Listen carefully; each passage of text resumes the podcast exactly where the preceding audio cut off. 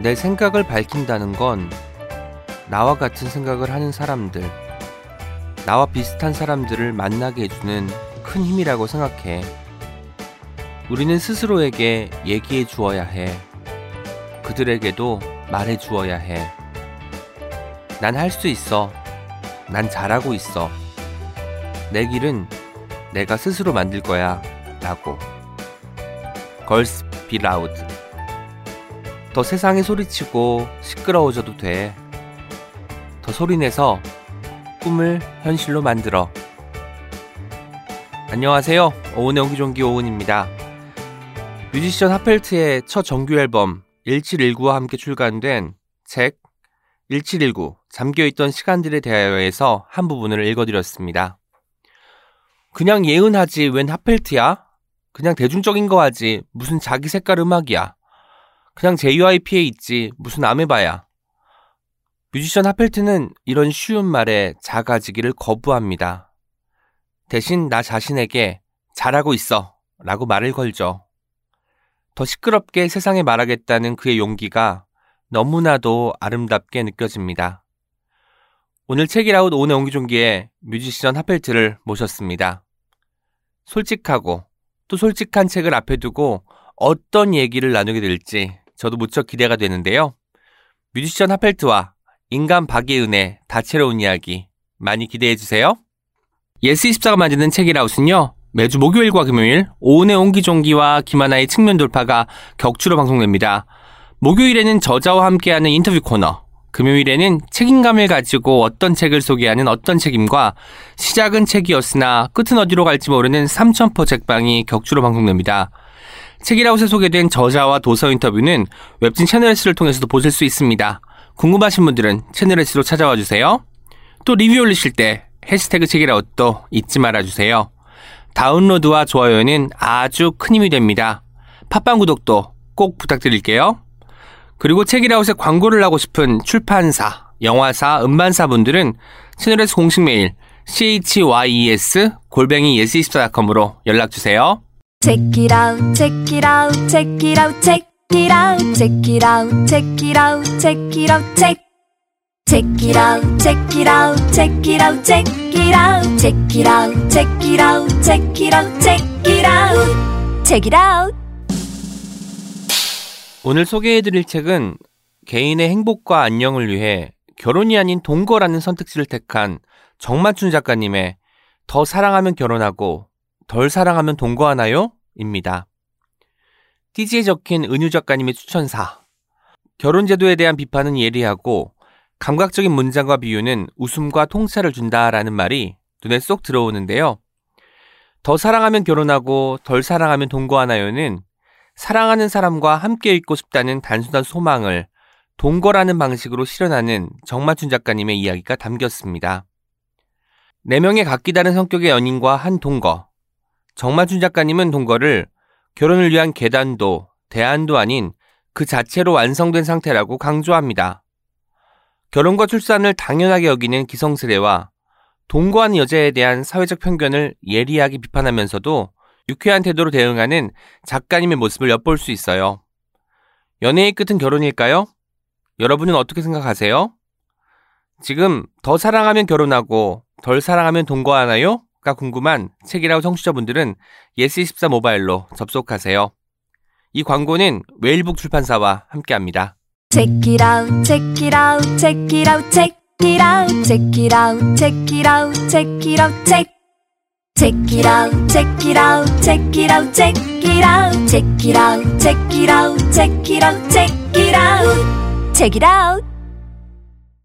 지금 제 옆에 밝음과 어둠이 만든 나의 얼룩을 사랑하기로 했다고 말하는 나는 꽃이 아니라 새로 태어났다고 말하는 뮤지션 하펠트님 나오셨습니다. 안녕하세요. 안녕하세요. 하펠트입니다. 와, 와, 고맙습니다. 먼저 청취자 여러분들께 인사 말씀 부탁드릴게요. 네, 안녕하세요. 이번에 정규 앨범 1719로 돌아온 뮤지션 핫펠트라고 합니다. 반갑습니다. 제가 얼마 전에 강남역 지나가는데 그 지하철 내려가는 입구에서 스크린이 있더라고요. 거기서 네. 핫펠트님의 Sweet Sweet Sensation 어. 뮤직비디오가 흘러나오고 있어서 아? 아, 며칠 뒤에 핫펠트를 만나는데 라고 생각을 하고 왔거든요. 오, 그런데서 그런 방송이 되고 있더라고요. 예. 그래서 네. 아 정말 뮤직비디오도 댁에서 찍으셨잖아요. 그때 어떤 어떤 느낌이 들었어요? 집에서 찍었을 때? 보통은 다 네. 야외에 가거나 세트에 찾아가는데 맞아요. 집에서 찍기로 한 이유가 있을까요?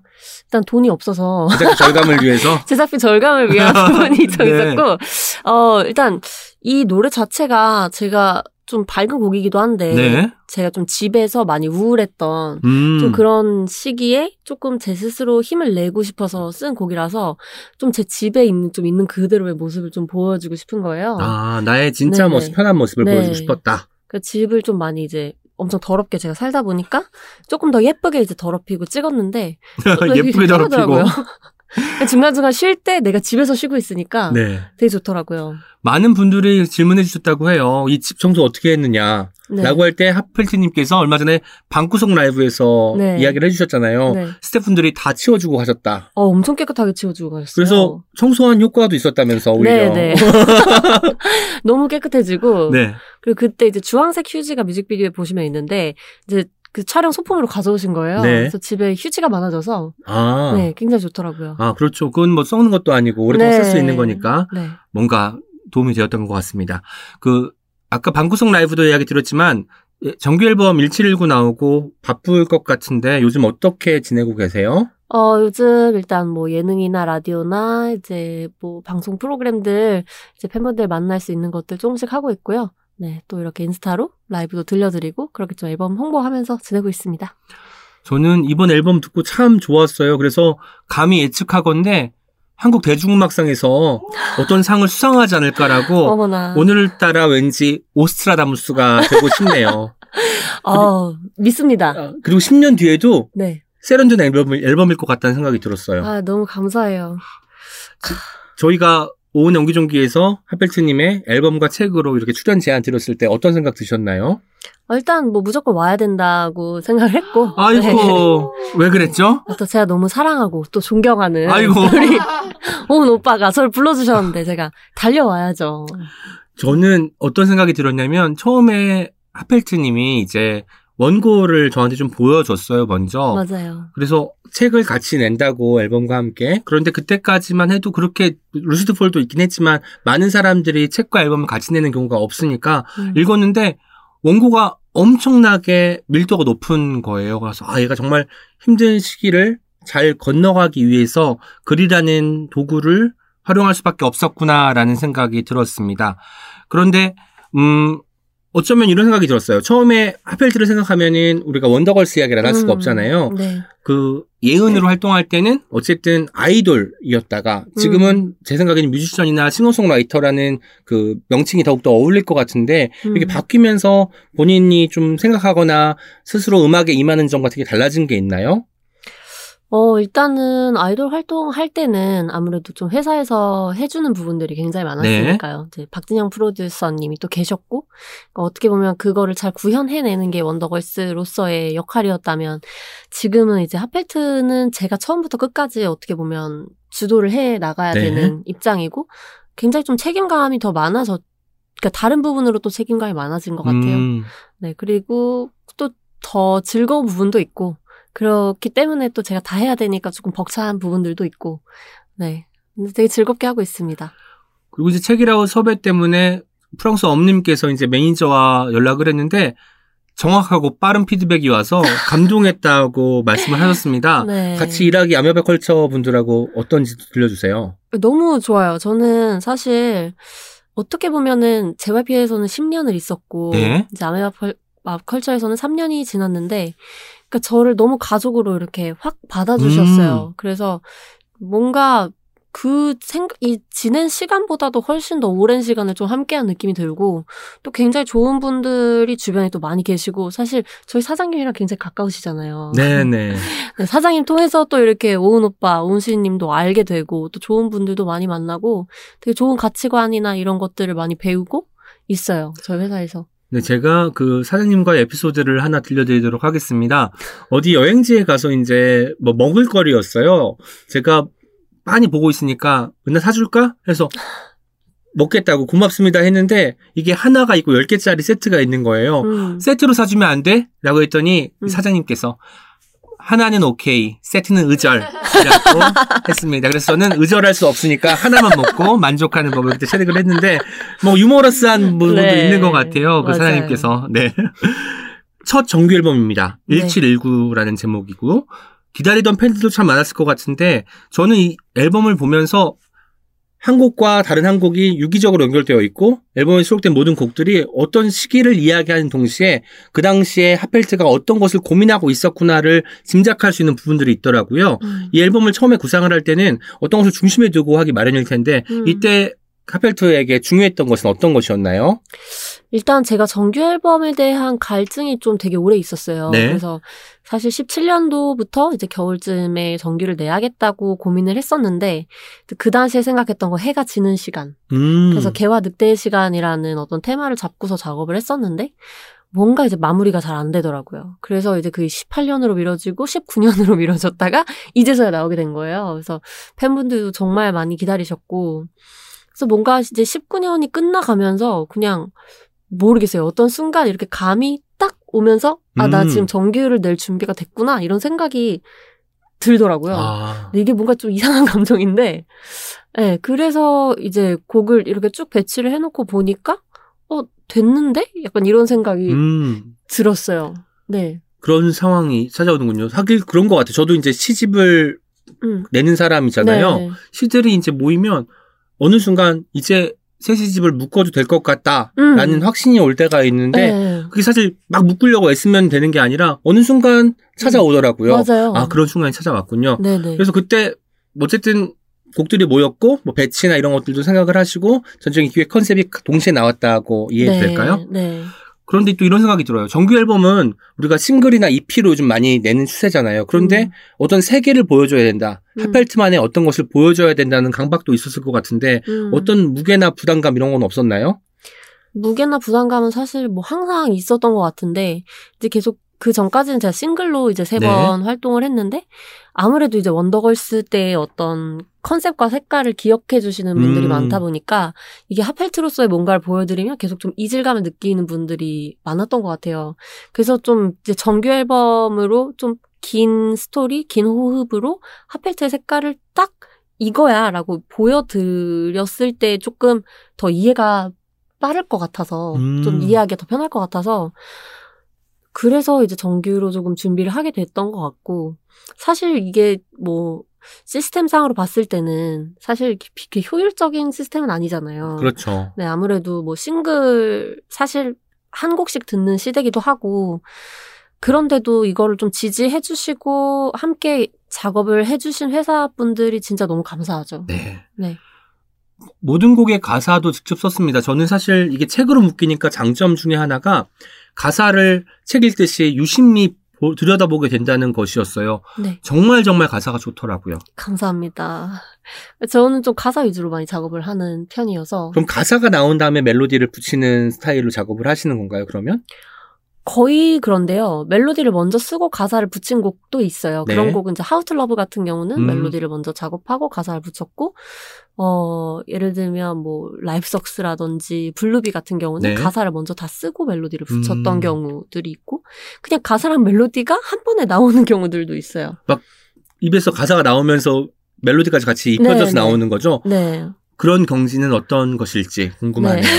그럼 이제 스카이 그레이라는 곡이 있는데 아. 그 노래 같은 경우는 제 차 안에서 한 30분 만에 그냥 쓴 곡이거든요. 네. 그렇게 나오는 곡들도 있고 그런 것 같아요.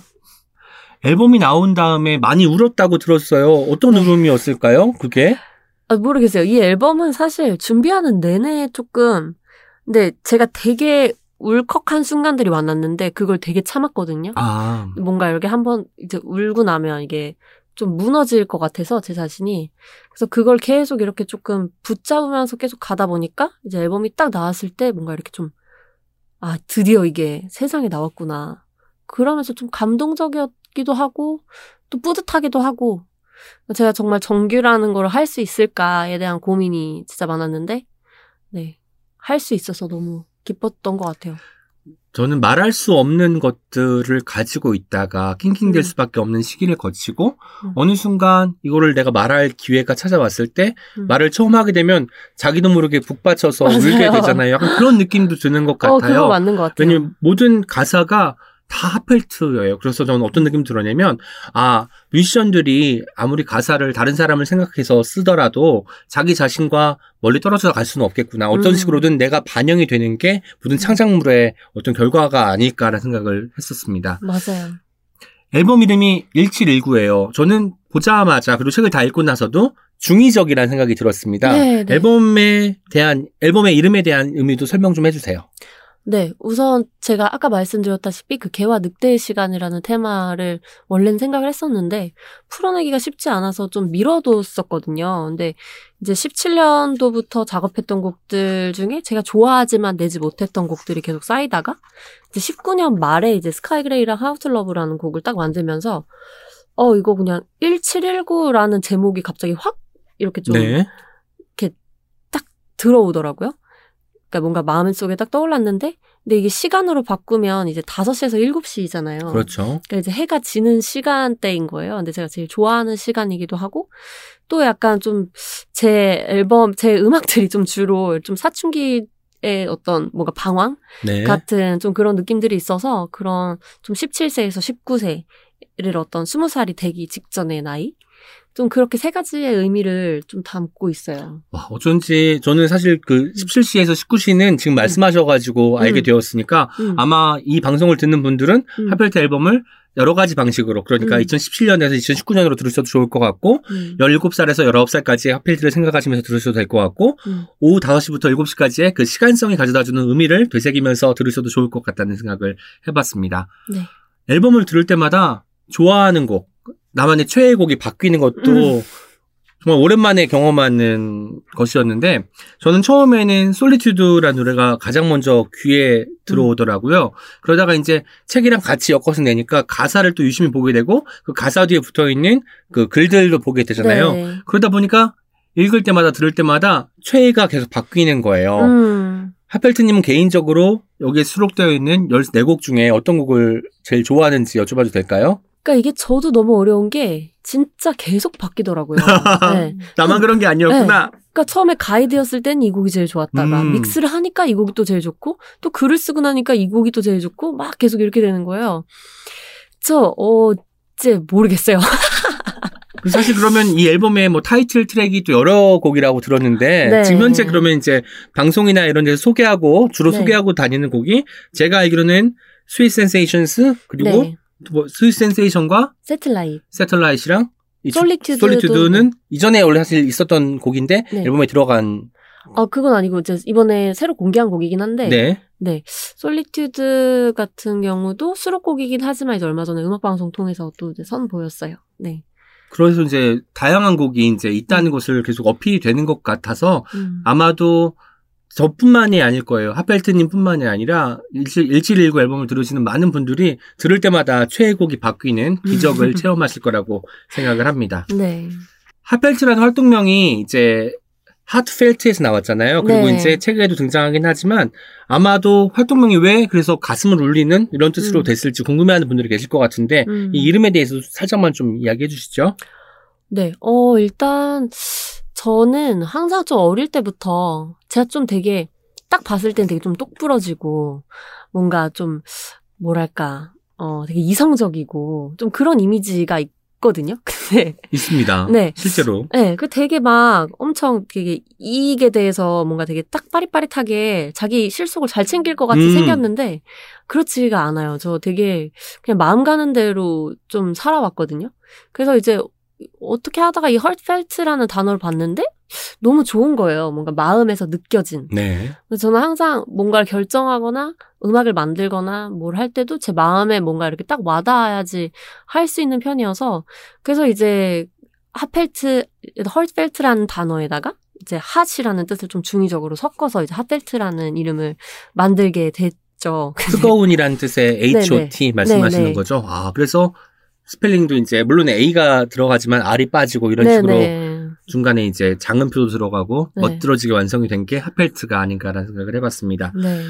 원더걸스 예은이 핫펠트가 되는 과정을 일컬어서 내 길은 내가 스스로 만드는 과정이었다고도 하셨습니다.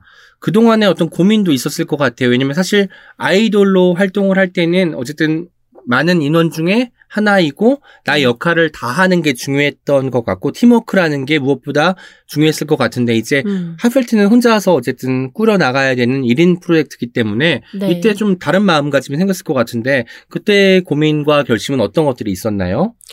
일단은 어 저는 어 일단 하펠트라는 이름을 사실 이제 작사 작곡을 하면서 이제 원더걸스 때부터 사용을 하긴 네네. 했었거든요.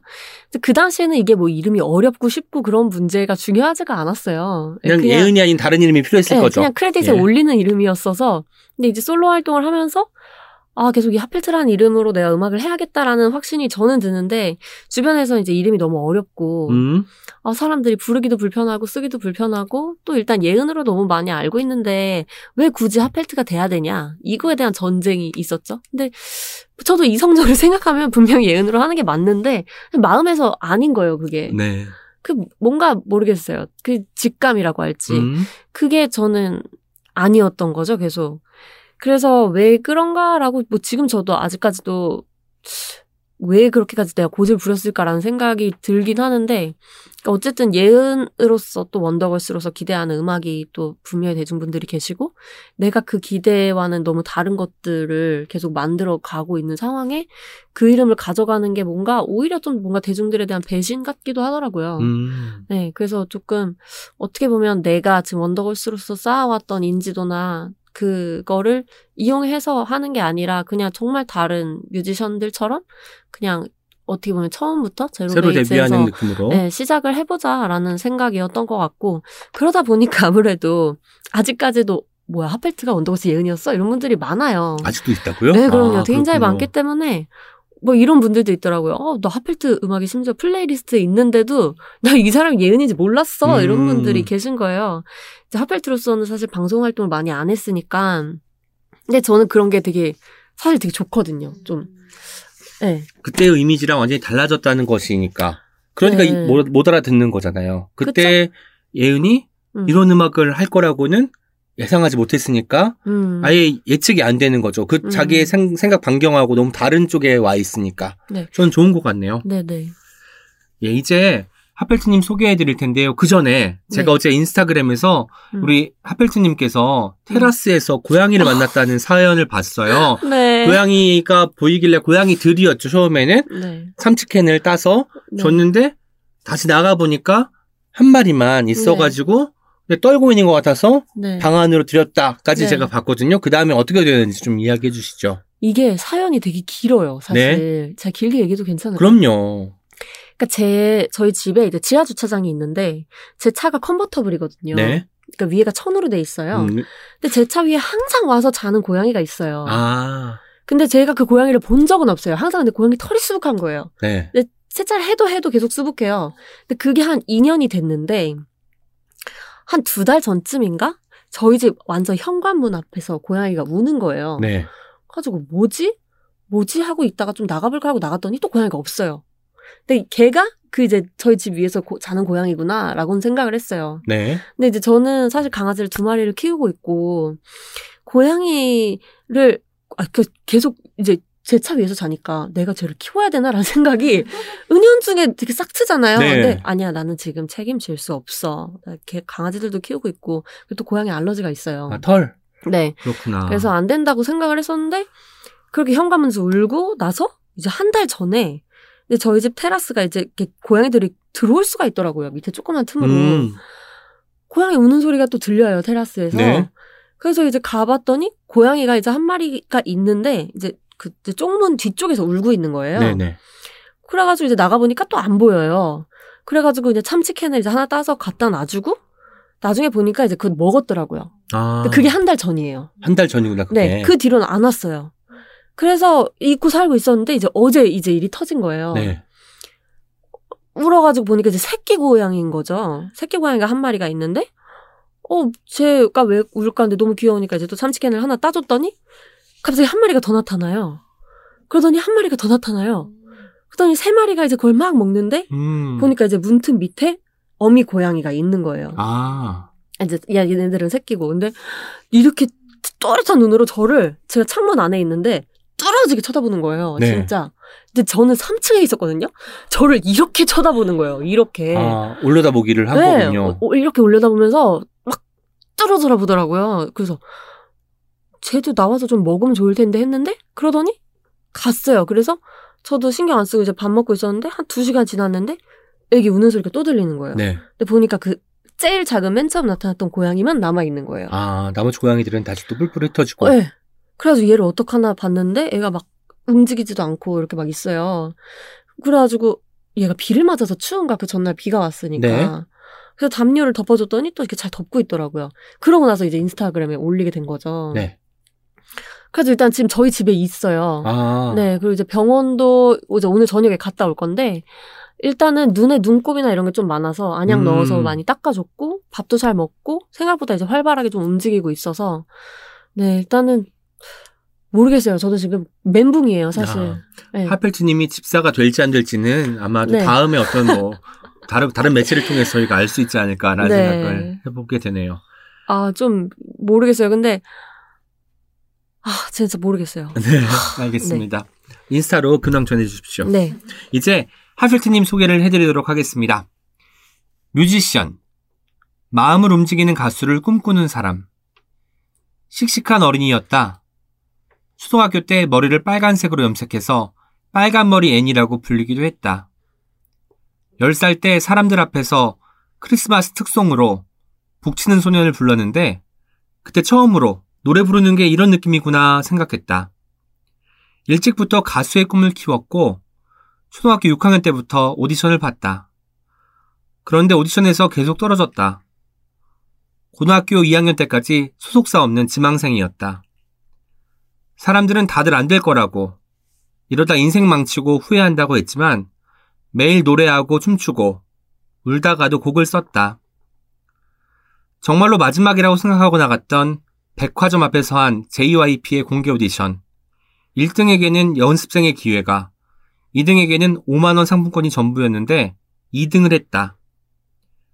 헛헛한 마음으로 무대에서 내려왔을 때 한 아주머니가 다가와 내가 볼 땐 당신 1등이야 라는 말을 해주었다.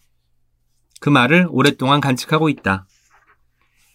2007년 기적처럼 원더걸스로 데뷔한 이후 그는 성공에 꽤나 집착했다. 빌보드, 그래미를 목표로 했고 강해야 한다는 생각을 강박적으로 했다. 그러나 늘 완벽할 수는 없다는 것을 시간이 흐를수록 알게 되었다. 2017년과 2018년, 2019년까지의 힘들고 어둡다운 시기를 보내며 하펠트는 조금 더 자유로워졌다. 매일 밤 기도하면서도 가끔씩 타로 카드를 꺼내는 자신의 모순된 면을 받아들이게 되었다. 온통 얼룩인 나를 사랑하기로 했다. 반려견 니뇨 아모와 함께 살고 있다. 야행성에 엄청난 집순이다. 집에 있는 걸 정말 좋아하고 집에 있을 때는 주로 미드를 즐겨본다. 빌립보서 4장 4절에서 7절까지를 좋아하고 말랑말랑한 과일과 서핑을 좋아한다. 무력이 없는 편이지만 갖고 있는 물건은 잘 버리지 못한다. 취하면 영어를 많이 쓰는 주사가 있다. 여기까지입니다. 와, 대박. 와, 아니, 저에 대해서 이렇게 많이, 이렇게 많이 알고 계시다니. 저희 작가님이 아마 하펠트님 에 거의 동화되어서 한 와. 2, 3주를 보내시지 않았을까라는 생각이 듭니다. 저 대박이에요. 저 너무, 너무 좋네요. 와, 이렇게까지.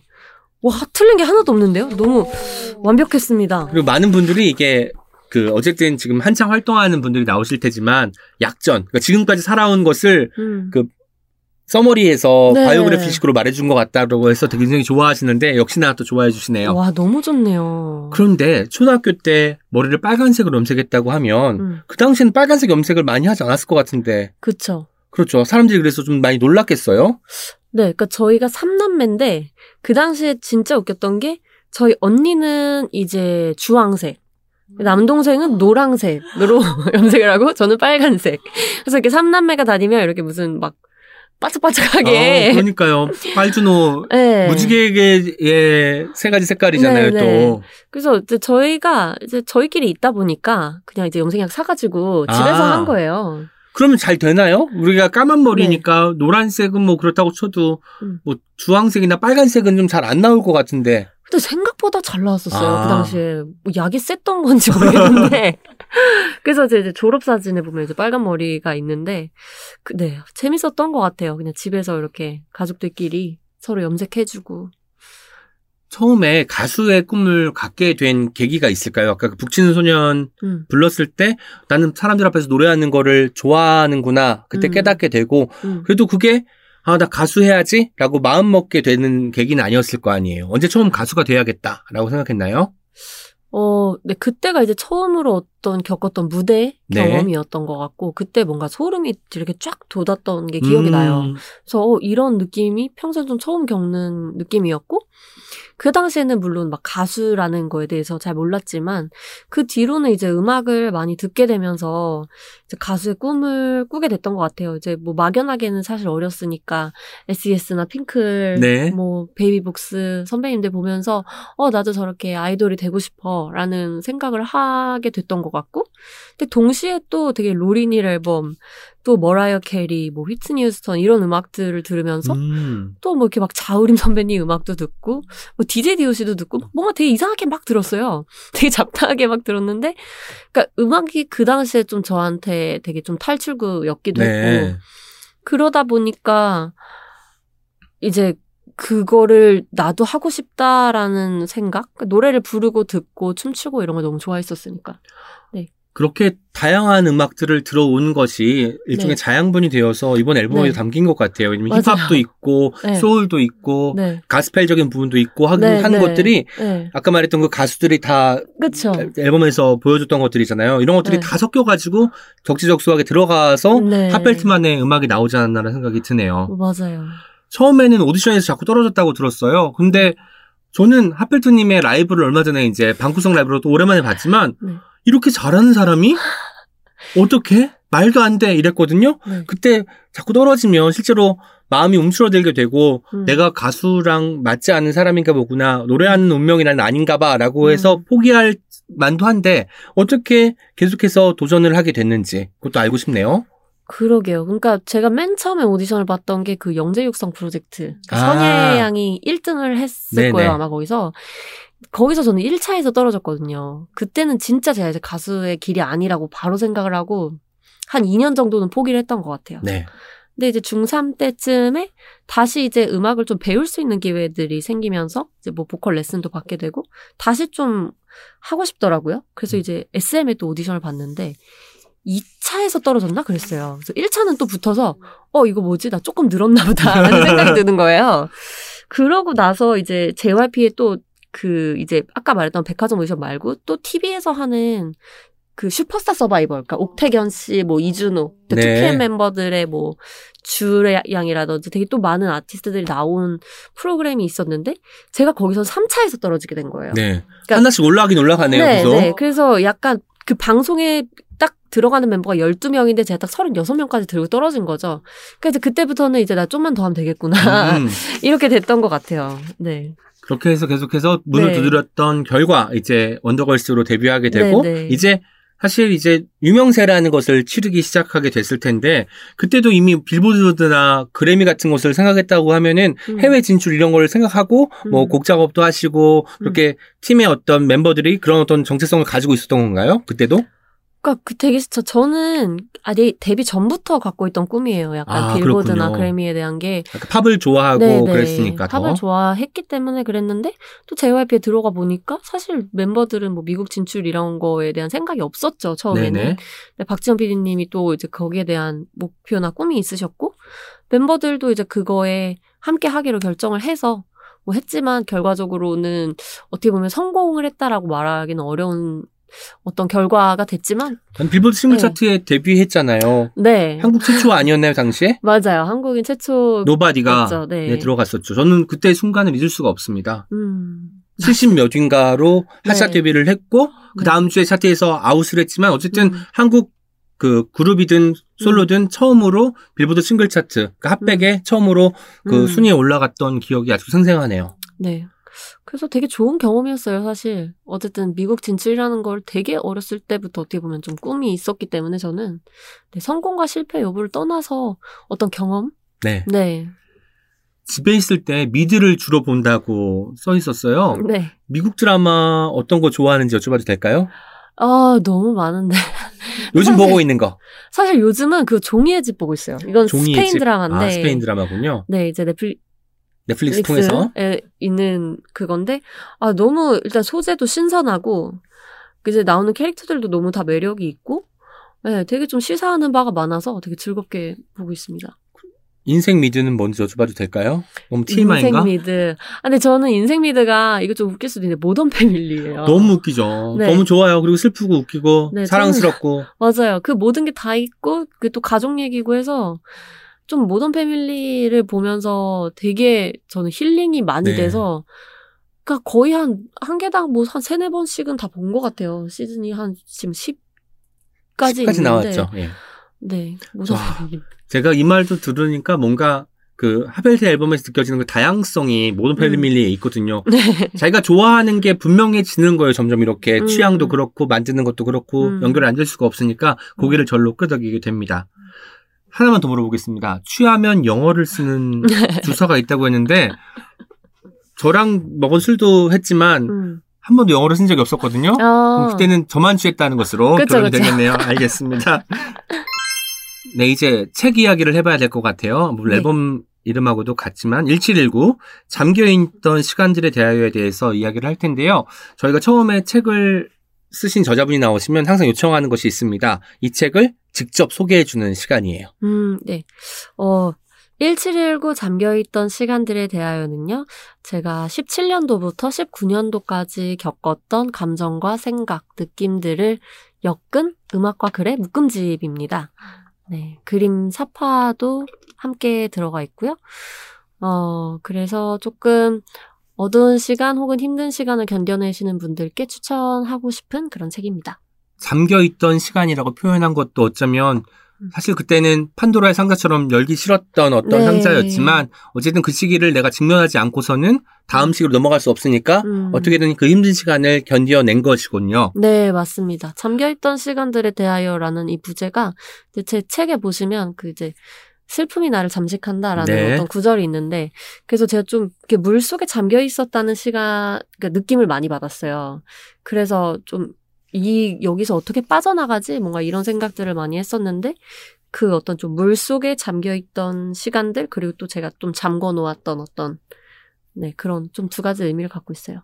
저는 지금까지 이제 책과 이렇게 음반을 같이 내는 분들이 뭐 많지는 않지만 드물게 있어 왔잖아요. 그런데 이 책만큼 가장 완벽한 collaboration이라고 하- 해야 될까요? 이런 시너지를 일으키는 건 처음 봤어요. 왜냐면 가사와 책을 그 뒤에 있는 글을 읽고 음악을 들으면 다르게 들리거든요. 그래서 아마 처음부터 아마 하필트는 책과 함께 이 앨범을 내면 좋겠다라고 생각을 했을 것 같은데 처음에 구상하게 된 계기가 있을 것 같아요. 책도 같이 냈으면 네. 좋겠다라고 한 게 어떤 부분이었나요? 아무래도 일단 스토리텔링을 하고 싶었고 아. 음악 자체가 좀 한편의 영화처럼 이렇게 음. 들렸으면 좋겠다는 생각을 했어요.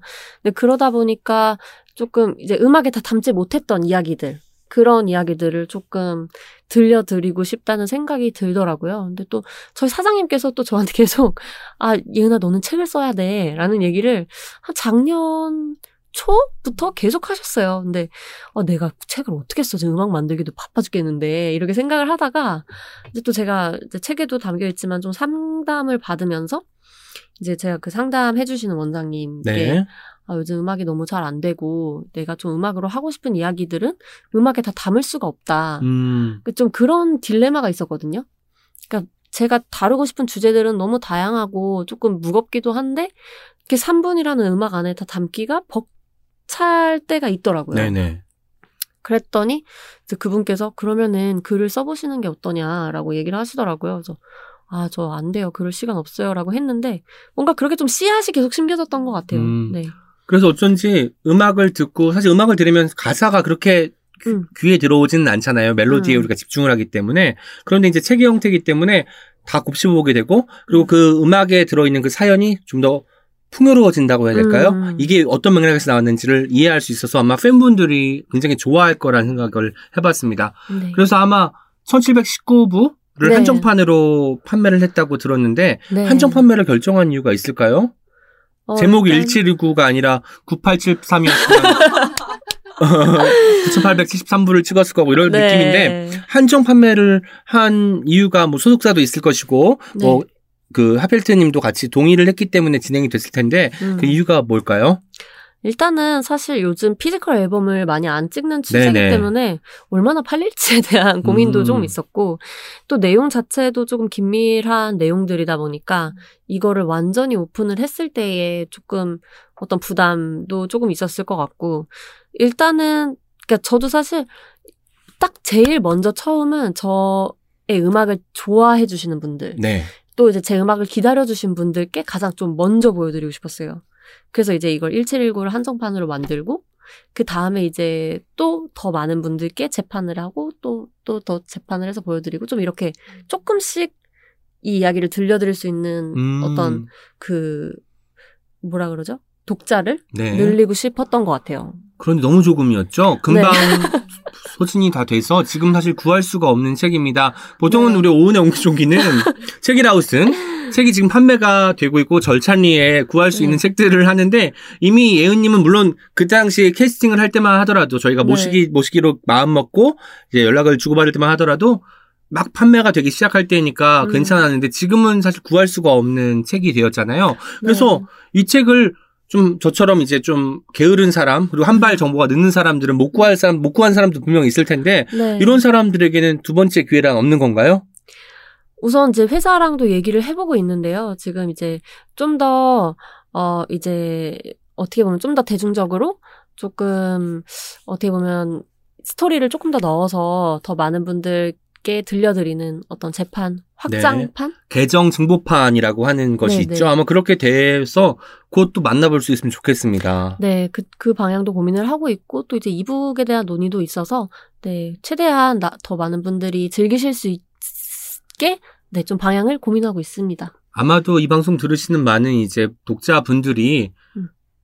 하펠트의 책이 없어요라고 이제 많이 올려주시면 그게 이제 음. 그 아메바 아메바 컬처로 들어갈 것이고 네네. 그럼 다시 찍게 되는 게 아닐까. 네, 네. 저희 아메바 컬처 그 인스타그램 계정이 있는데, 네네. 거기에 이제 좀 댓글로 재판을 요청을 해주시면. 네네. 지금 구할 수가 없다. 네. 구하고 싶어 잠해한다면서 이렇게 네. 이제 좀 이야기를 하시면 좋을 것 같아요. 처음에 안내문이 있는데 이 안내문을 딱 보자마자 아 이거는 한번 들어가면 다시 나올 수 없겠구나. 그런데 네. 한번 들어가기 위해서는 큰 마음을 먹어야겠구나라고 생각이 들었습니다. 네네. 모든 이야기를 우리만의 비밀로 간직하겠다고 약속하는 내용이 있잖아요. 네네. 그만큼 내밀한 이야기가 이제 솔직하게 풀어지는데 사실 저 같으면 그럴 것 같아요. 그 원더걸스로 활동할 때 하펠트는 뭐 많은 사람에게 주목받고 뭐 환호도 받고 했던 사람이기 때문에 나의 이야기, 나의 어떤 고백하지 않고 그냥 넘어갈 수도 있는 이야기를 그냥 묵혀두고 갈 수도 있는데 이런 이야기를 고백하면서 아 사람들이 나에 대해서 오해하거나 혹시 다른 또 문- 문제가 불거지지는 않을까라고 걱정할 수도 있을 것 같은데 음. 쓰면서 고민이 없었을 없진 않았을 것 같아요. 네. 사실 어떤 챕터들은 조금 아예 막혀서 되게 고민했던 부분들도 있었고, 또 글이라는 것도 처음 쓰기도 하다 보니까, 제가 돌려 말하는 거를 잘 못해요. 네. 좀 성격도 되게 직설적인 스타일이라서 글이 너무 솔직하니까 사실 처음에 뭐 한두 챕터 썼을 때 주변에 보여드렸을 때는 다들 너무 걱정을 하는 거예요.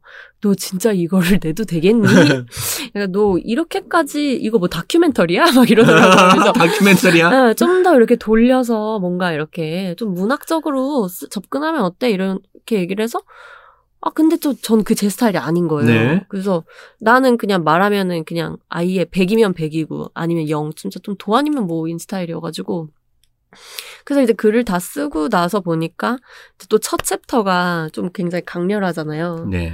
네. 나는 아빠가 죽어버렸으면 좋겠어라는 제목으로 시작이 네. 되죠. 그래서 이제 그게 굉장히 세다 보니까 이제 글 순서 배치에 대한 부분도 조금 얘기가 많았어요. 네네. 더좀 뒤쪽으로 숨겨서 좀 빌드업을 하면 어떻겠냐. 저도 고민을 해봤는데 또 그게 아닌 거예요. 왜냐면 저는 이게 시간의 흐름으로 여기서부터 사건이 시작이 돼서 제가 겪었던 감정들과 어떤 흔들림들인데 그걸 뒤쪽에 배치를 하는 게 저는 별로더라고요. 네. 그러다 보니까 이제 안내문이 사실 가장 마지막에 쓴 글이에요. 음. 네, 이제 모든 에필로그까지 다 쓰고 나서 쓴 게 안내문이래. 너희를 마음의 준비를 하고 네, 이 책을 네. 읽으렴 이런 네, 그러니까 읽을 거죠. 거면 읽고 말 건 말아라 이런 느낌으로 이제 안내문을 넣게 됐는데 또 안내문도 굉장히 좋아해 주시더라고요. 네. 아, 사실 이 책을 저는 두 번쯤 읽었죠. 방송을 준비하기 때문에 두번 음. 읽는데, 아, 정말 하필트는 글을 잘 쓴다. 가사도 잘 쓰지만 글이라는 것을 잘 쓰는 사람이구나. 그리고 그걸 가지고 음악으로 만들어낼 수 있는 사람이구나라고 하니까 약간 질투가 나기도 했습니다. 저는 음치기 때문에 노래를 잘 못하거든요. 그래서 뭐, 뭔가 라이브까지 찾아보면서, 아, 재능이 참 많은 친구구나라고 해서 부러워했던 기억이 나네요. 감사합니다. 그 책을 보면 또 작업 일지가 등장하잖아요. 작업 네. 일지라는 것은 일종의 내가 음악을 만드는 여정의 기록일 텐데 음. 그걸 보는 재미도 쏠쏠했어요. 왜냐면 원래는 다른 제목이었는데 실제로 앨범에 들어갈 때는 어, 제목이 바뀌기도 하고 이런 네, 것들을 네. 느낄 수가 있는 거예요. 아마 음. 이런 데서 좀 자잘한 재미도 느낄 수 있는 부분이 있을 것 같습니다. 맞아요. 이제 작업일지 보시면 원래 이제 Sweet Sensation의 제목이 New Day. 네. 였는데 나중에 제목도 바꾸게 되고 또 이제 그 당시에 딱 느꼈던 그 어떤 장면들 있잖아요. 네. 그런 걸 제가 되게 어떻게 보면 기억력이 되게 짧은데 그렇게 좀 적어 놓으면 딱 그때의 풍경이 그냥 이렇게 쫙 펼쳐지게 음. 되더라고요. 근데 읽으시는 분들도 조금 그런 상상을 하실 수 있으니까 되게 좋아 좋은 것 같아요. 네. 네. 3년이라는 글이 뒤쪽에 있는데 이 글을 읽을 때 어떤 느낌이 들었냐면 그 상담을 받던 시기의 이야기를 적었잖아요. 음. 아 정말 많이 힘들었겠구나. 그래서 1719의 또 한 축이 2017년부터 2019년이 됐을 테지만 이 시간 동안의 어떤 그 침잠 혹은 내적 고민 이런 것들이 뮤지션 하필트로서 다음 단계로 도약하게 만들어주는 중요한 시간이기도 했던 것 같습니다. 음. 이 시간이 어떤 시간이었나요? 지난 3년이라고 말할 수 있겠죠? 네, 이 3년 동안의 시간은, 어, 어떻게 보면은, 그니까 제가 많이 생각했던 게 정말 되게 긴 터널 같다? 정말 되게 끝이 안 보이는 어떤 터널? 계속 가고 있는데 뭔가 줄고 있다는 느낌이 안 들고, 근데 좀 그 안에 좀 이렇게 좀 반짝이는 어떤 것들이 있었던 것 같아요. 그래서 그런 뭔가, 이렇게 저 멀리서 보이는 어떤 빛이라고 해야 할지, 아니면 조금 어떻게 보면 좀 반짝이는 돌이랄지 어떤 그런 것들을 하나씩 하나씩 보면서 좀 걸어갔던 시간들 같은데 어 굉장히 많이 힘든 시간이었는데 조금 이걸 뭐라고 해야 될까? 이 시간이 굉장히 저한테 많이 자양분이 또 된 것 같아요. 그러니까 제가 그 전까지 어떻게 보면 그 어린 시절에 제가 겪었던 진짜 그 음악들, 아까 네. 말씀드렸던 음악들과 제가 겪었던 어떤 꿈을 향해 갔던 과정들, 뭐 댄스 동아리 활동하고 막 시대에 가고 이런 것들이 자양분이 돼서 제가 원더걸스를 했다면 지금 이 1719에서 겪었던 시간들이 제가 하페트로서의 앞으로 음악을 하는데 어떤 자양분이 될 것 같다라는 음. 생각도 들고 그러니까 과거를 그 돌이켜 보면서 지금의 나를 만든 시간을 돌이켜 보는 거군요. 음. 저는 약간 그게 좋은 것 같은 게 내가 갑자기 하늘에 뚝 떨어진 존재가 아니잖아요. 나한테는 네. 어떤 다 사연이 있고 음. 내가 어떤 것을 좋아하고 싫어하는 것조차 음. 나의 어떤 경험에서 우러나는 것이기 때문에 음. 이런 것들을 돌아보는 시간이었다고 생각하면 되겠네요. 어, 그 갑자기 생각나는데 원래 책에 이제 그 조금 짧게 명언을 삽입하려고 했어요. 네. 다른 분들의 명언을. 근데 이제 그거를 마지막에 이제 좀 뭐 저작권 문제나 이런 것 때문에 음. 정리가 좀 어려울 것 같아서 뺐는데 그 호르에 보르헤스라는 네. 분이 하신 말이 이제 뭐 아, 지금 정확하게 또 기억이 안 나네요. 나의 작품은인가? 나의 글은 내가 갔던 모든 도시고 내가 만난 모든 여자며 뭐 내가 사랑했던 모든 네, 사람들이다. 뭐 이런 명언이 있어서 제가 그 말을 되게 좋아하거든요. 그러니까 우리는 네. 구성되는 사람 같아요. 그러니까 음. 내가 누구를 만날지, 어떤 책을 읽을지, 어떤 음악을 들을지, 어떤 영화를 볼지 이런 것들이 내 몸에 알게 모르게 음. 쌓이고 나의 삶의 패턴이나 내가 좋아하는 것을 생각할 때 음. 뭐 사고 방식 같은 거에 영향을 끼칠 수밖에 없다는 거죠. 네네. 그리고 사랑, 되게 다양한 사랑에 대한 이야기를 하고 있어요. 그 네. 사랑이 뭐 상대가 달라지기도 하지만 저는 어떤 것은 조금 더 커다란 사랑, 어떤 것은 정말 연인 간의 사랑 이렇게 느껴지기도 하는데 음. 나의 하루가 거칠어질 때 고통이 아니라 사랑을 떠올린다라고 적기도 하셨잖아요. 네. 그리고 해피나우라는 노래 이 음. 앨범에 들어가진 않았지만 그때부터 어쨌든 사랑의 끝 그리고 다른 사랑의 시작 이런 것에 대한 이야기를 하셨는데 그 사랑을 떠올리는 것 그러니까 고통 대신에 사랑을 떠올리면서 음악 작업을 하는 것에 대한 이야기도 좀 들려주세요. 어떤 마음일까요, 그건? 어, 일단 제가 되게 힘든 시간 속에서 진짜 버틸 수 있었던 게 사랑이라는 생각이 들더라고요. 네. 그러니까 정말 부모, 엄마에 대한 가족들에 대한 나의 사랑, 혹은 또 친구들의 어떤 변함없는 지지, 또 이제 회사 분들의 정말 어떤 열정과 저에 대한 어떤 보호, 네. 이런 정말 뭔가 저를 진심으로 생각해주는 사람들, 그 사람들의 마음 하나하나가 뭔가 저를 되게 지켜줬거든요. 음. 사실 제가 책에는 또 담지 못했는데, 이제 소향 언니, 네네. 네, 이제 가수 소양 씨가 저랑 굉장히 친한데 제가 그 힘든 시기를 겪을 때 진짜 일주일에 한 번씩 계속 그 이제 손으로 손편지를 써주셨어요. 아, 소양님께서? 근데 그거를 한 30개 정도를 받았는데 진짜 그거를 받으면서 이제 누군가가 나를 계속해서 지지해주고 사랑을 주고 있구나. 나를 위해 기도해주는 네, 사람이 네. 있구나. 네, 나를 위해서 누군가가 계속 기도를 해준다라는 거. 그런 게 정말 사람을 살아갈 수 있게 해준다라는 생각이 들더라고요. 네. 네. 저는 사실 그런 것 같아요. 힘든 시기에 힘내라고 말해주는 사람도 필요하지만 음. 이렇게 내가 너를 생각하고 음. 있어라고 음. 그냥 힘내는 사실 어떻게 보면 쉬운 말일 수 있잖아요. 네. 그런데 내가 너를 응원하고 있으니까 너 여기서 흔들리면 넘어지면 안 돼. 음. 여기서 넘어져서 일어나지 못하면 안 돼. 라고 음. 해서 뭐 편지를 준달지 자꾸 어떤 음. 메시지를 보내 주는 음. 사람이 있어서 어떻게든 그 힘든 시기가 견딜 수 있는 시기가 되는 것 같다는 생각이 드네요. 맞아요. 네, 이제 1719 출간도 됐겠다. 앨범도 나왔겠다.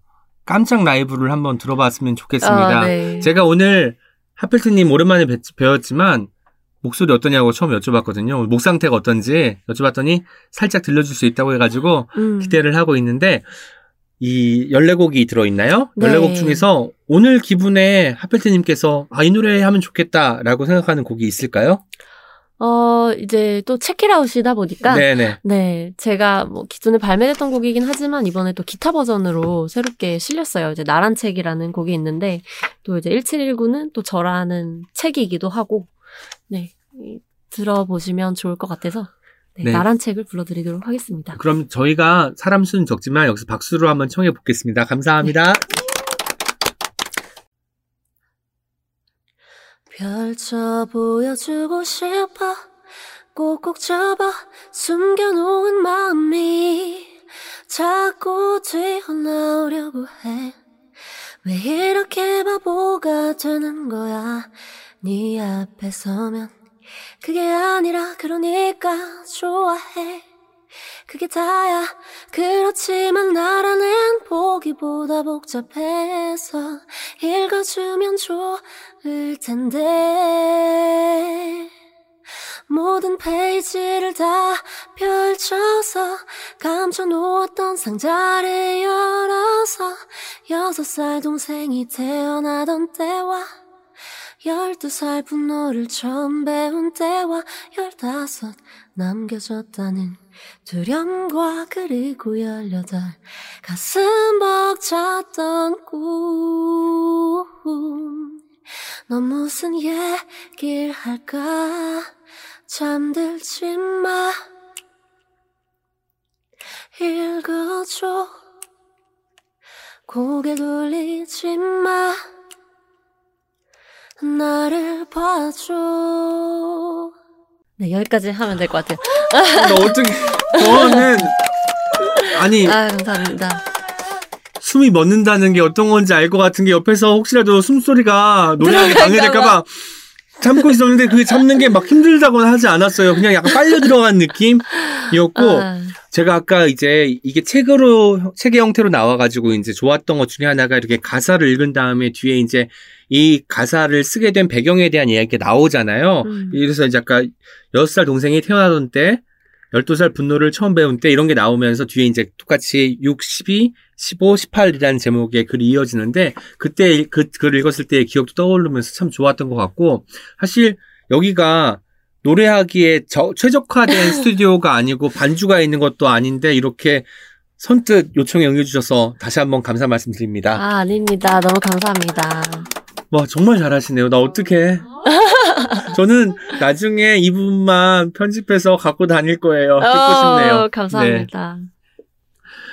에필로그에서 네. 나는 이 글을 쓰면서 나아졌고 강해졌어라고 했어요. 저는 근데 이 말이 참 좋더라고요. 그러니까 우리가 글을 쓰면 음. 내가 지금 어떤 상태인지 그리고 어떤 과거를 거쳐와서 지금 여기에 와 있게 되는지도 보겠지만 그것을 말한다는 것 자체만으로도 음. 어, 어쨌든 표현했다는 사실 하나만으로도 좀 강해진다는 느낌이 들 때가 있잖아요. 네. 그런데 이 표현을 쓸 때 어떤 느낌이 들었는지 궁금해요. 어떤 식으로 강해지다고 느꼈는지.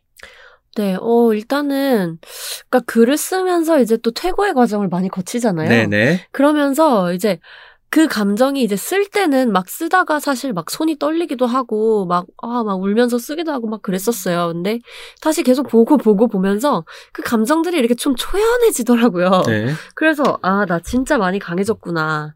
라는 생각이 들었고, 또 사실 저희 가족들이 걱정을 많이 하긴 했어요. 제가 이제 이 책을 작업을 하면서. 가족 이야기가 많이 나오니까 또. 네. 근데 가족들도 사실, 그러니까 저에 대한 걱정을 많이 한 게, 혹시 또 이제 이런 얘기들을 단편적으로 또 누군가가 좀 오해하고 조금 확대 해석을 하거나 혹은 좀 저에 대해서 선입견을 가지게 될까봐 좀 진짜 괜찮겠냐고 많이 걱정을 하더라고요. 그래서 저는 오히려 이거를, 그러니까 뭔가 제가 숨기고 이런 걸 잘 못하기도 하고, 속 시원하게 얘기를 하면서 좀 이게 후련한 네. 어떤 느낌? 그리고 뭔가 좀 골문 상처를 이렇게 딱 밖에다가 좀 잘라내 놓는 느낌이 들었던 것 같아요. 어떤 앨범과 어떤 책을 낼 때 이런 생각이 드는 거죠. 보통은 뭐 이게 잘 됐으면 좋겠어. 음. 어, 상업적인 물론 욕망이 없을 수는 없겠지만 기본적으로 거기에서 내가 어떤 시기를 지나쳐 왔고 이 책과 이 앨범으로 말미암아 나는 어떤 사람이 되어가고 있다라고 확신하는 부분이 느껴져가지고 참 좋고 앞으로 물론 이, 번 앨범도 제가 열심히 듣고 더 많이 홍보하겠지만 다음번부터 낼 책과 앨범도 참 기대가 되는 부분이었습니다. 1719가 어쨌든 2017년에서 2019년까지의 이야기를 담은 3년 네. 동안의 이야기라고 말씀드린다면 네, 지금 2020년이잖아요. 네. 지난 3년 그리고 아마 2020년에 바라보는 앞으로의 3년은 어떨까? 같이 아. 짐작하는 게 있는지 여쭤보고 싶네요. 일단 지난 3년은 정말 말 그대로 와 롤러코스터였다라는 생각이 네. 들고 근데 저한테 있어서는 제가 만약에 한 50살 뭐 60살이 돼서도 되게 꺼내서 다시 들여다보고 싶은 시간일 것 같아요. 네네. 네. 이게 또 책으로 만들어졌기도 했지만 근데 이제 그 이제 이 시기가 저한테는 29에서 31살까지였거든요. 네. 뭔가 남들이 흔히 말하는 아홉수로 시작을 해서 서른을 맞이하고 이제 끝이 났는데 이제는 확실히 좀 더 완전한 30대가 된 음. 느낌이에요. 그래서 앞으로의 3년은 좀 더 멋있는 어떤 여성이 네. 되고 싶고 또 네, 그러기 위해서 조금 노력하는 3년이 되지 않을까. 네. 그 사람들에게 페미니스트라고 정체화를 하고 또 그것을 이제 여러 매체에서 그 음. 거리낌 없이 밝히기도 했잖아요. 그런데 이런 선언이 여성 뮤지션으로서 활동하기에는 어떤 부담으로 작용하거나 음. 많은 사람들이 괜히 쓸데없는 악플을 달기, 달게 만든 어떤 그 요인이 되기도 했을 텐데 네. 이런 결정을 후회하거나 뭐 괜히 했다라고 생각한 적은 한 번도 없을 것 같은데 어때요? 네, 아무래도 그 제가 뭔가 어떤 상황에 있어서 다시 이제 뒤돌아보고 생각을 해보긴 하거든요. 내가 네. 만약에 이때로 돌아가면 다시 어떤 선택을 할까라고 했을 때 어떤 뭐 페미니스트로 선언하고 이런 부분들에 있어서 아 내가 이거를 안 했으면 좋았을 텐데라고 생각한 적은 한 번도 없는 것 같아요. 네. 네, 왜냐하면 그냥 너무나 당연한 부분이라고 생각을 하고, 그러니까 사실 전 또 여성이고 여성으로서 여성의 인권에 대해서 생각한다라는 거 되게 자연스러운 어떤 수순이라고 생각을 하기 때문에 제가 뭐 아티스트로서 뭐 연예인으로서 어 이걸로 생기는 조금 어떤 부담감이라든지 시선들이 불편하지 않다고 하면은 거짓말이겠지만 네, 그냥 그 시선을 감당할 수 있을 정도의 어떤 확신을 가지고 있는 것 같아요. 제 스스로. 네. 네. 네. 아티스트, 연예인, 이거 작가, 이것에 앞서 사람 이 네. 있는 거니까 네, 네, 나를. 속일 수는 없다라는 말로 들어도 네, 되겠죠? 맞아요. 정확하게 정리를 아, 해주셔서 너무 그래서 감사합니다. 아, 그래서 핫팩트가 더 멋있는 것 같습니다. 자기를 부정하지 않고 자기를 긍정하면서 할 말을 하는 사람이 되었어요. 예전에는 숨죽여 있었는데 음. 이제 내가 해야 될 말을 하는 사람이 되었고 이런 말들이 더 많아져야 된다고 생각이 듭니다. 네. 저는 Bluebird에서 그 책에 등장하는 Bluebird라는 동화 같은 네, 느낌의 네. 글이 있잖아요. 그 글이 정말 정말 정말 좋아가지고 몇 번 읽었는지 모르는데 그런 글을 읽으니까 핫펠트님이 이제 뭐 동화, 소설 이런 거를 써도 참 잘할 것 같다는 생각이 들었습니다. 네. 근데 실제로도 소설을 써보고 싶다는 마음이 있다고 들었는데 네, 어때요? 소설, 소설에 대한 생각이 사실 굉장히 좀 커요. 아, 근데 정말 자신이 없어서 이거는 그 제가 소설을 쓰게 되는 건 아마 40대라고 생각을 해요. 좀더 음, 제가 인생의 경험이 더 많아지고 어떤 표현력도 좀 풍부해지고 그리고 조금 음악을 조금은 어떻게 보면 더 여유롭게 할 수 있을 때 좀 집중해서 소설을 써보고 싶은데 단편 소설은 사실 좀 더 써보고 싶기도 하고 아 모르겠어요. 근데 소설 쓰고 싶어요. 근데 네. 사실 이제 제가 1719를 읽으면서 느꼈던 건 음. 쓰고 싶은 사람이라는 느낌 들었어요. 음, 안에 아마 더 많은 말할 거리들, 네. 누군가한테 들려주고 싶은 이야기가 무궁무진한 사람이라는 생각이 들었고 그걸 네. 어떤 방식으로 풀어내느냐 이거를 음. 이제 고민할 시기가 된 것 같습니다. 네. 한 가지만 더 여쭤볼게요. 뮤지션으로서 그러니까 지금 이제 방금은 뭐 쓰는 사람으로서였고 뮤지션으로서 하펠트의 꿈이 있다면 뭘까요? 아까 해주셨던 말씀이 저는 진짜 너무 감사한 게 저는 제 음악이 제가 죽고 나서도 살아있었으면 좋겠거든요. 아, 그게 제가 바라는 어떤 뮤지션 하펠트로서의 궁극적인 꿈인데 아까 이제 오빠가 말씀해 주셨잖아요. 10년 뒤에도 세련된 세련된 음악일 것 것이다. 같다고. 그건 진짜 저한테 가장 어떻게 보면 커다란 칭찬? 뭐 어떤 뭐 상이나 어떤 그런 거보다도 더 큰 의미가 있는 그런 말씀이셔서 너무 감사했고, 네, 저는 그런 음악들을 좀 많이 만들고 싶어요. 그러니까 시들지 않은 음악, 네. 맞아요. 파랑새 같은 음악인 거죠. 네, 늘 네. 있는 음악이고. 네. 좋네요. 이제 옹기종기 공식 질문 세 가지 드리도록 하겠습니다. 첫 번째 질문이에요. 음. 책이라고 청취자에게 영업하고 싶은 단 한 권의 책 말씀해 주시면 되는데 여기서 영업하고 싶다라는 것은 추천하고 싶은 책을 의미하는 거고 음. 절판되었거나 지금은 구할 수 없는 책은 제외하고 말씀해 주시면 좋습니다. 네, 제가 영업하고 싶은 책은 나로부터 당신까지의 여행이라는 김현지 작가님의 여행 산문집인데요. 예. 네, 이제 초고라는 또 문학살롱 카페 네. 겸 바를 운영하고 계시고 아, 또. 네, 이번 저희 1719 잠겨있던 시간들에 대하여의 편집자로 함께 참여를 해주셨어요. 아, 그러네요. 편집에 김현지가 써 있네요. 김현지 네. 박- 반재현이 써 있습니다. 네, 그래서 이 두 분이 함께 도와주셨는데 제가 사실 이 책이 이제 좀 확장판인데 이 전 버전인 문득 흔들리고 무서질 때라는 책을 제가 우연히 이제 독립서점에서 구매를 하게 된 거예요. 네. 그래서 제가 그 책을 읽고 이제 좋다라고 이제 좀 인스타그램에 올렸었는데 또 이제 그게 인연이 돼서 또 이제 만나게 되고 그렇게 또 이제 함께 책까지 또 발매를 하게 돼서 인연이 진짜 참 소중한 것 같아요. 아, 그렇군요. 그런데 네. 그 책이 어쨌든 굉장히 좋았으니까 지금 추천을 하고 있는 거잖아요. 네, 너무 너무 좋았고, 뭐 이제 굉장히 다양한 그, 각지에서 느꼈던 감정들이 또 뭐 시라든지 어떤 또 이제 산문 형식의 이런 되게 다양한 형식으로 담겨 있는데, 이제 또 여행하면서 찍었던 사진들도 있고, 좀 저는 되게 위로를 많이 받은 책이에요. 네. 네. 위로가 필요한 분들 김현지 작가님의 책 꼭 검색해서 구매하시기 바라겠습니다. 두 번째 질문입니다. 1719 잠겨있던 시간들에 대하여가 딱 한 권 있다면 누구에게 선물하고 싶으세요? 구체적으로 어떤 상황을 설정하셔도 좋고요. 뭐 네. 그렇게 이제 답을 하시면 좋겠습니다. 딱 한 권 있다면, 네. 와, 어렵네요. 딱 한 권이 있다면, 음, 와, 너무 어렵다. 딱 한 권, 딱 한 권이 있다면, 저는, 이거 조금 이상한 생각일 수도 있는데, 딱 한 권 있다면, 타임캡슐에 묻고 싶어요. 와 정말 예상치 못했던 답변 그리고 너무 탁월한 답변인 것 같습니다. 네. 마치 하필트가 시들지 않는 음악을 하고 싶은 것처럼 네. 이게 100년 뒤, 200년 뒤에 누군가가 파묻었던 것을 열어봤을 때 네. 여전히 생명력이 있는 그런 책. 네. 이었으면 좋겠다는 거잖아요. 것 같아요. 와, 정말 욕심이 가장 많은 사람을 만난 것 같습니다. 네네.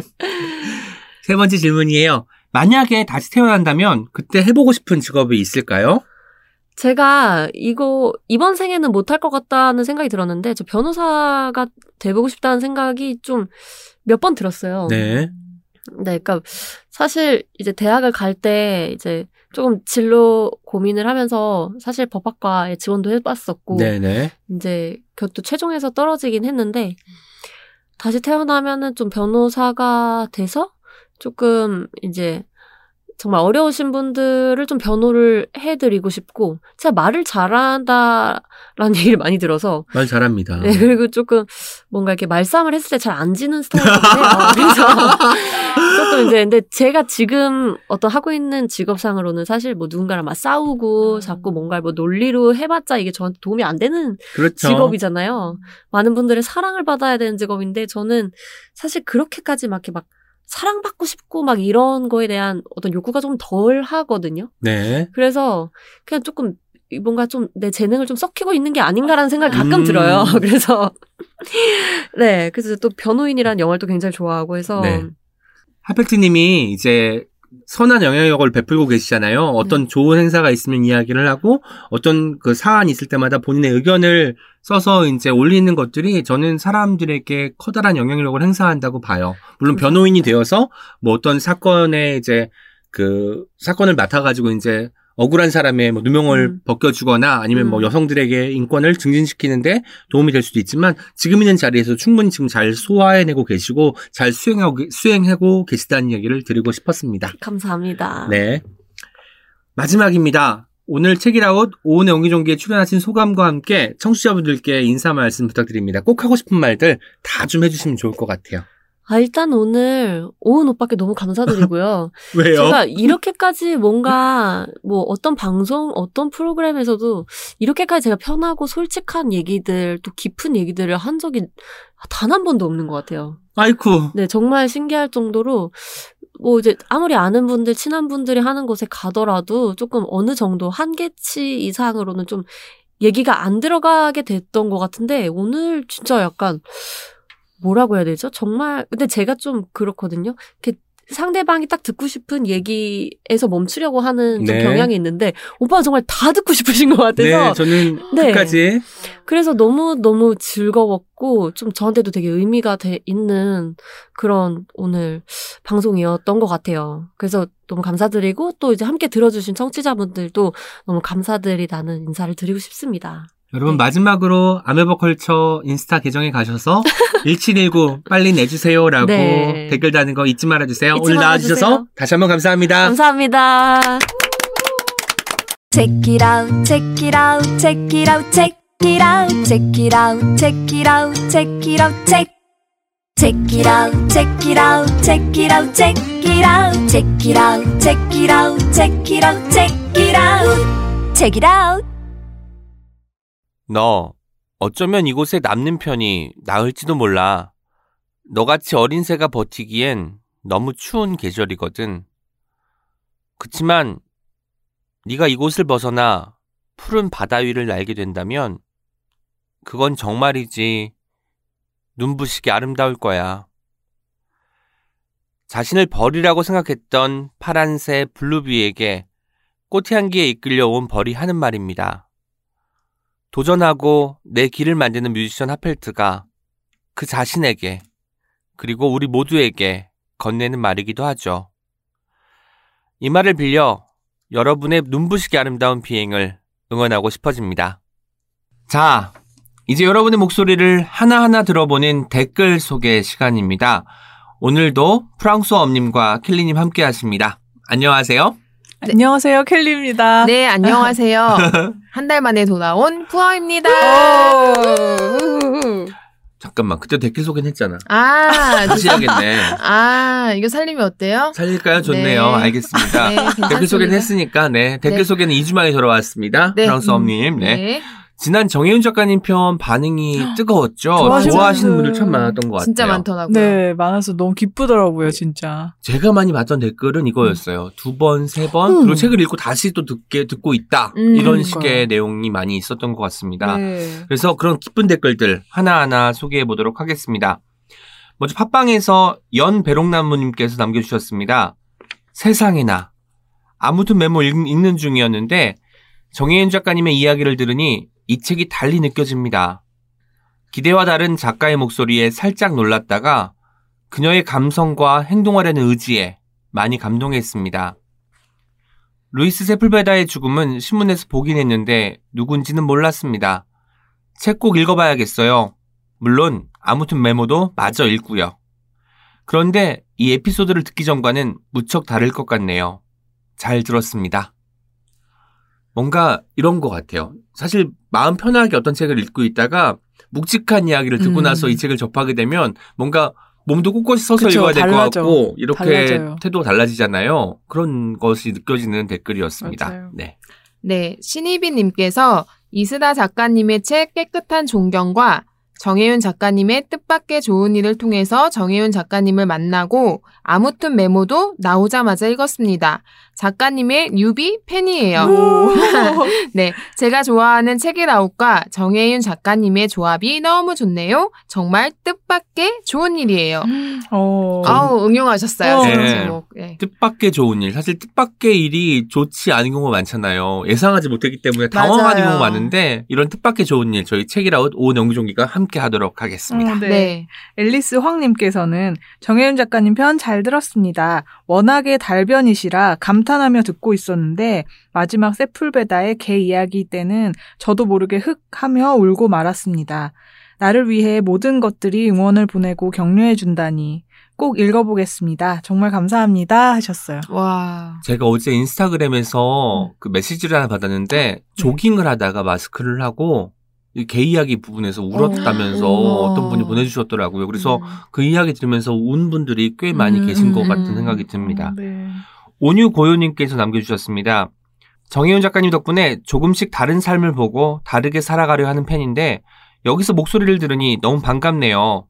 어떤 책은 읽고 나면 달리기 한 것처럼 다리에 힘이 들어가고 심장이 빨리 뛰는 느낌이 있는데 책이라고 들을 때도 그런 느낌 받을 때가 있어요. 책 읽고 책읽아웃 듣고 공명이 점점 커져가는 상태라 참으로 풍요롭습니다. 와. 와, 공명이라니. 그러니까요. 네, 감사드리고 네이버 오디오 클립에서 킴님께서 정혜윤 작가님의 말씀 하나하나가 전부 울렁거립니다. 오은 시인님과 책읽아웃의 템포에 빽빽하게 채워서 후두둑 넘치게 쏟아주셨어요. 어, 너무 좋다. Wow. 마지막 청취자들의 댓글과 오은 시인님의 프로필 정말 감동입니다. 책이라웃은 두 번, 세 번 다시 들어요. 어, 아이쿠. 좋다. 네, 고맙습니다. 이런 거 볼 때 저는 음. 바로 이렇게 온몸에 이렇게 전율이 확 돋더라고요. 네. 고맙습니다. 어, 박수진님께서는 역시 정혜윤 작가님 이야기 보따리 풀어주고 가셨네요. 어떤 질문에도 책 속의 이야기로 풀어 전달해 주시려는 정성이 느껴졌습니다. 삶에 대한 따뜻한 통찰을 들을 수 있어 너무 좋은 시간이었어요 하셨어요. 아, wow. 트위터에서 미화님께서 책읽아웃 정혜윤 PD님 나온 편 듣는데 라디오 다큐를 설명하면서 듣는 사람이 별로 없는데 열심히 한다는 매력이 있다라고 말씀하신 게 너무 충격적이고 감동적이다. 음. 아, 라고 그러니까. 그게 매력이다. 네, 네. 맞아요. 저희도 처음에 좋아, 좋아 요가 조금 적어도 그거 그거여도 저는 좋거든요. 음, 음. 좋아요가 별로 없는데 열심히 하는 매력이 있는 그쵸? 책이라고 책이랑 오늘 오늘 옹기종기. 옹기종기. 여러분 오늘은 좀 강조해 보겠습니다. 음. 좋아요 하트 많이 눌러주세요.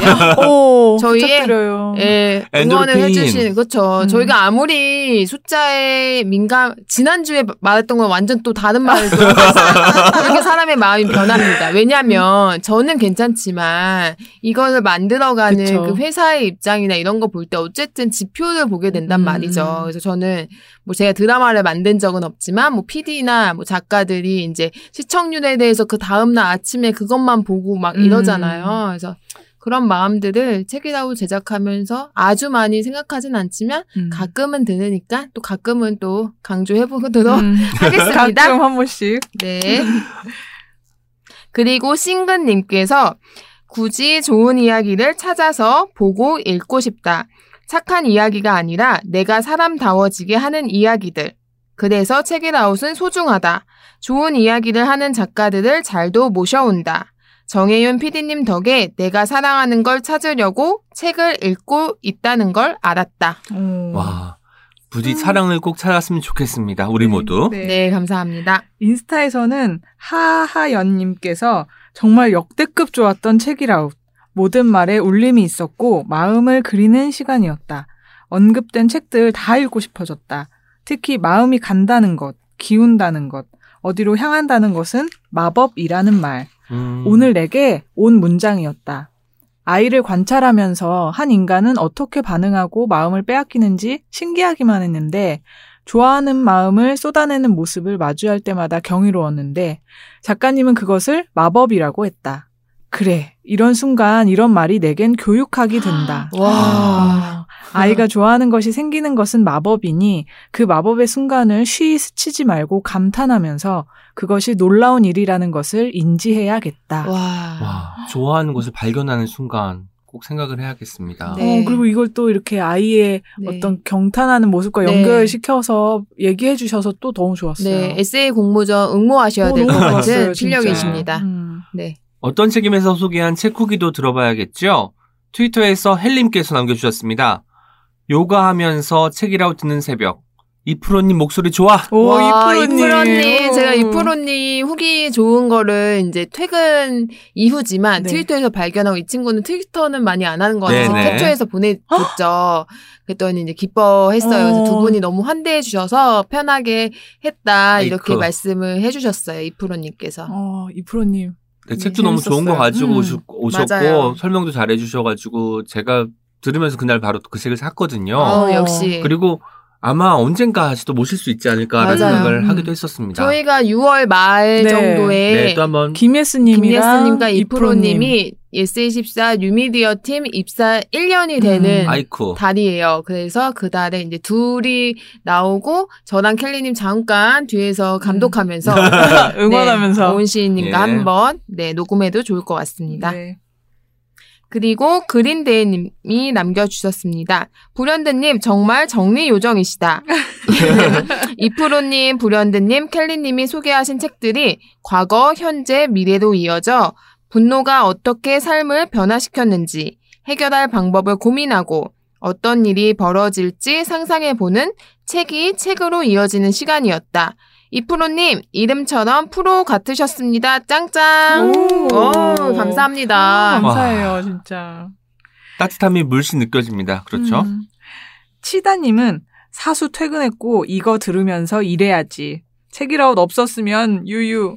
일하는 중이라 내용 하나하나 들을 수는 없지만 그냥 틀어놓기만 해도 마음이 따뜻해지고 미소가 잔잔히 아우, 퍼진다라고 잔잔. 하셨는데 아. 그러면서 들으시는 게 분노가 심할 때 그러니까 아, 책이었잖아요. 너무 네. 절묘했어요. 그 야근 상황과 네. 묘하게 음. 잘 어울리는 책 속이었던 것 사수는 같습니다. 퇴근했- 네. 사수 어떤 캐릭터일지 갑자기 궁금해집니다. 네. 치다님 다음에 사수 이야기 좀 어딘가에 오. 남겨주세요. 네. 제가 열심히 읽겠습니다.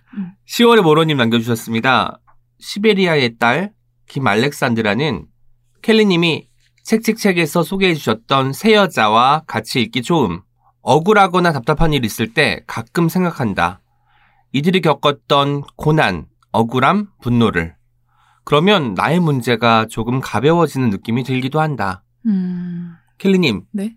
책책책 기억나세요? 아, 책책책, 책책책. 저이새 여자 소개할 때도 기억나요. 맞아요. 네. 그런데 중고로 팔 수 없을 음. 책 주제였죠. 음. 음. 그래서 이거를 같이 또 지금 소개한 책이랑 엮어서 이렇게 어. 소개해 주시니까 네. 정말 옛날. 생각나면서 더욱 좋네요. 아, 그리고 진짜 네. 오랫동안 들어오셨다는 어, 네. 진짜 그. 인증. 10월에 너무 모로님. 감사드려요. 음. 음. 과거와 현재와 미래를 엮는 이런 음. 글들 저희가 아주 아주 고맙고 사랑하는 네. 댓글들입니다.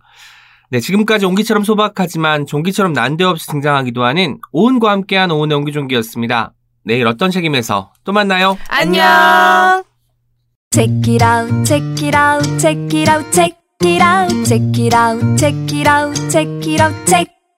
Check it out, check it out, check it out, check it out, check it out, check it out, check it out, check it out, check it out.